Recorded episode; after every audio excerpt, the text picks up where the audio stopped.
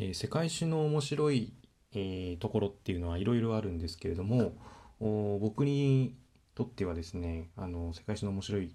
えー、時代ですとかポイントっていうのはあの、まあ、非常にこう時代が混乱している、え、動乱期が非常に面白いと思ってます。例えばですねそういう経済ですとかテクノロジーが発展したして社会が変革するそれから気候が変動する、え、干ばつが起きるなどでえー、為政者がこれまでのやり方で国を統治できなくなる。それからあ他国の経済発展ないし他国の正常変動で、えーまあ、外敵が、えー、やってきて、えー、それから国内の勢力と結びついて動乱が起きたり、えー、逆にその国内でうまく時流に乗って天下をひっくり返したりみたいなそういうこう混乱期みたいなところにさまざまな人間模様が描かれていてですね。私はそういう、えー、時代が非常に大好きです。で今回はですねそういうそのちょっと学んでみたらかなり面白い、えー、勉強したらすごい興奮するそういうこう地域ですとか時代っていうのを10紹介したいと思います。でまあこれはあくまで私の主観的な個人的なあ考えですので、えー、まああくまでご参考ということで、えー、お聞きいただければと思います。えー、まずは、え、10位なんですが、えー、17世紀から19世紀東南アジア、えー、この近代の東南アジアはですね、まあ、イギリスフランス、えー、オランダあとはスペインが侵略していくんですけれどももともとですねその東南アジアっていうのは伝統的にその中国とインドの中間にあって、えー、海上貿易で栄えて、まああの独自のカルチャーを育んできた地域になってきます。でこの地域に、ヨーロッパ勢力がやってきたのは14世紀なんですけれども最初はですねそのジャワですとかアチェですとか、まあ、ベトナムそれからタイ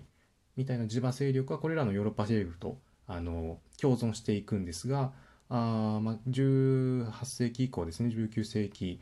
18世紀19世紀以降にその資源のさらなる、獲得それから権益の拡大を目指すヨーロッパ勢力の支配の強支配が高まって最終的にタイを除くほぼ全域があヨーロッパの植民地となっていくんですけれどもそこからですね、えー、そのヨーロッパからの影響を受けた、まあ、現地の勢力があそこから独立独立戦争を戦って現在の今の ASEAN の地域を建国していくっていうその過程がですね非常に面白い。えー、まあこのヨーロッパの地場勢力と、えー、が単純にこうその地域を支配したっていう関係じゃ説明できないこういろいろなまあ、お互いの愛憎劇といいますかそこが楽しめるのがこの近代東南アジア史の一つの魅力となっています。はい、で続きまして第9位があ16世紀東アジア、えーまあ、通称東アジアの大航海時代というところですね。で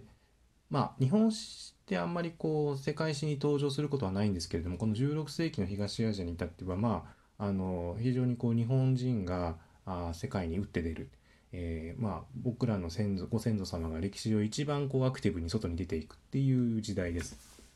でこの時の日本っていうのは非常にこう商業が発達してでまあですね中国の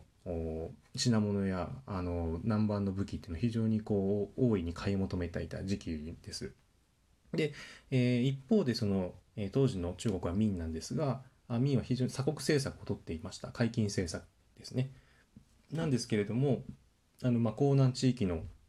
中国の南部の経済発展もあって非常にこう商業が急速に発展していって鎖国をするんですけれども非常にこの他国との貿易っていうのを欲するっていう矛盾関係にありました。そこのタイミングで、えー、南部の中国南部の商人はですねその、えー、まあ禁制を破ってこう海外貿易に出ていってでそこでこう日本と結びつくわけですね。で、えー、まあ有名な人物でいうと王直っていう海賊がいるんですがまあ、そのそういう人はもうあの今の長崎の五島列島に拠点を構えてでそこで大大規模な密貿易を行う。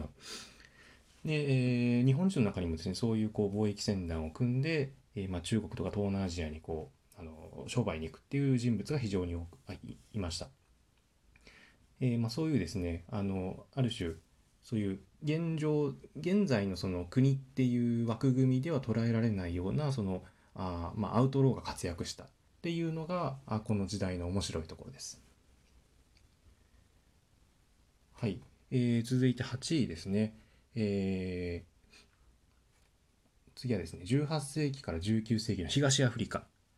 えー、東アフリカのアラブ王国の時代。ここがね、めちゃくちゃ面白いんですよ、実は。あんまりですね、この東アフリカの歴史って馴染みがないとは思うんです。あの、教科書でも習わないんですけど、ただですね、あの、え、この東アフリカでの非常にこう歴史が古い地域で、まあ、すごい古代からですね、その、えー、まあ、商人、えー、海洋交易商人の活動の舞台で、まあ、インド人ですとかアラビア人ですとか、まあ、あのアフリカのスワヒリ商人があ海洋を行き交うような、えー、地域でした。で、え、16世紀にですね大航海時代にポルトガルは突入するんですけれども最初はですねポルトガルはこう、え、インドへのポルトガルから出発して希望法を経てでそこからインドに向かう拠点拠点をこう抑えていくんですけれどもこの東アフリカっていうのがそのインドに向かうあの途中のルートに当たりました。でそのためにですねこのアラビア半島と東アフリカをポルトガルは抑えようとするんですけれどもところですね1698年ですねに、えー、実はですねポルトガルはそのアラビア半島のオマーンにですねあの敗れてしまいましてでその海上交易から締め出されてしまうんですね。で、えー、このですね現地勢力であるオマーン今もあの存在しますけどおこの勢いに乗ってですね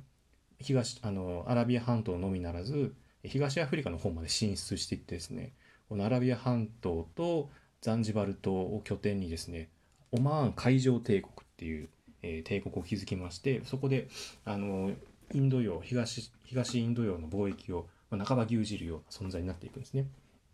で、えー、このアラブ商人オマーンのアラブ商人はですねこの東アフリカの支配を強めていってで、えー、まあその奴隷貿易っていうのを半ば牛耳っていくでそこであの現状の現在のですねコンゴの南東部ぐらいまでこう進出していって、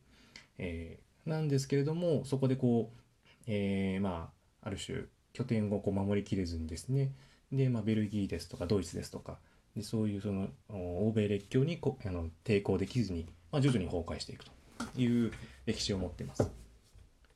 でまああのこの18世紀19世紀以降のそういうその欧米がこう世界を支配していく前の、えー、まあ、現地勢力のまあ抵抗といいますかでそこが非常にこう痛快な部分とあとはまあ単純にこのアラブ人が東アフリカにこう進出していくっていうだけではなく時にその現地勢力と組んだりヨーロッパ勢力と組んだり敵対したりっていう、まあ、そういうダイナミックなあのところがあるのが魅力の一つです。えー、続きまして7位があ20世紀前半中国の北洋軍閥時代、えー、ここはですねまあなかなかのカオスっぷりですね、えー、清朝末期から、まあ、日中戦争に至る20世紀前半の中国の混乱ですね。でまああの教科書で見るとですねまあ非常に日本軍がこういかにしてこう中国に侵略していったかっていう視点であの見ることが多いんですけれどもここのえーまあ、清朝が崩壊して、え、そこからですね円、えーまあ、あの中華民国が成立してでそこからあ、まあ、日本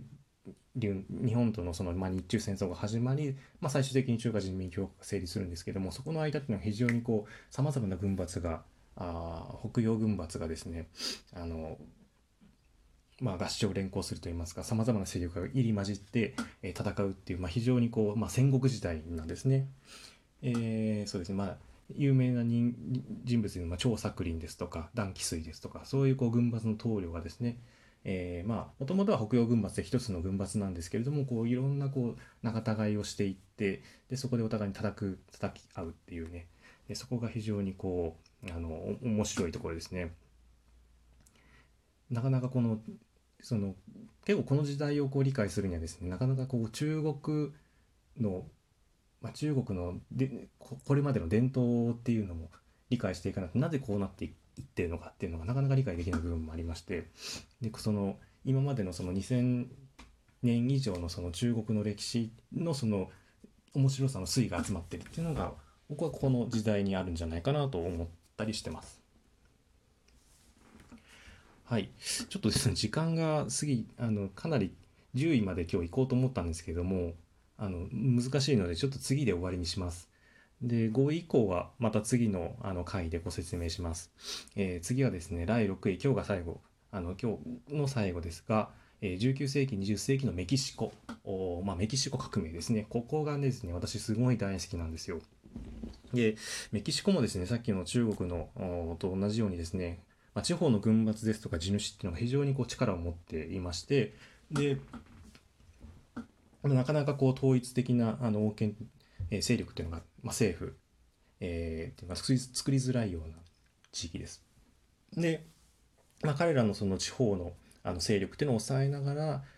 とはいえその北には強大国のアメリカっていうのがありますのでそこに対抗しながらまあ国をいかにこう発展させていくかっていうところが、えーメキシコのあの人たちの、まあ、課題ではあったんですけれども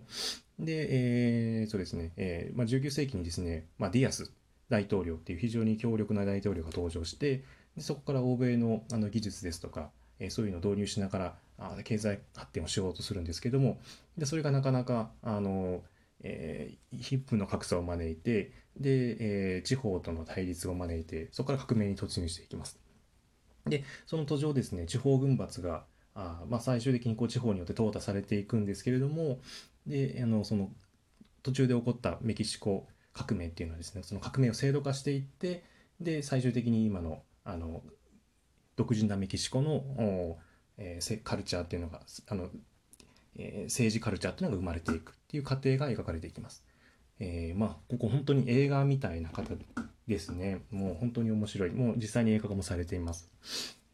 はい、すいませんちょっとバタバタになってしまったんですけれども、えっと、次回はですね、えっと、5位以降のお話をしていきたいと思います。えーまた、えー次回もよろしくお願いします。ご清聴ありがとうございます。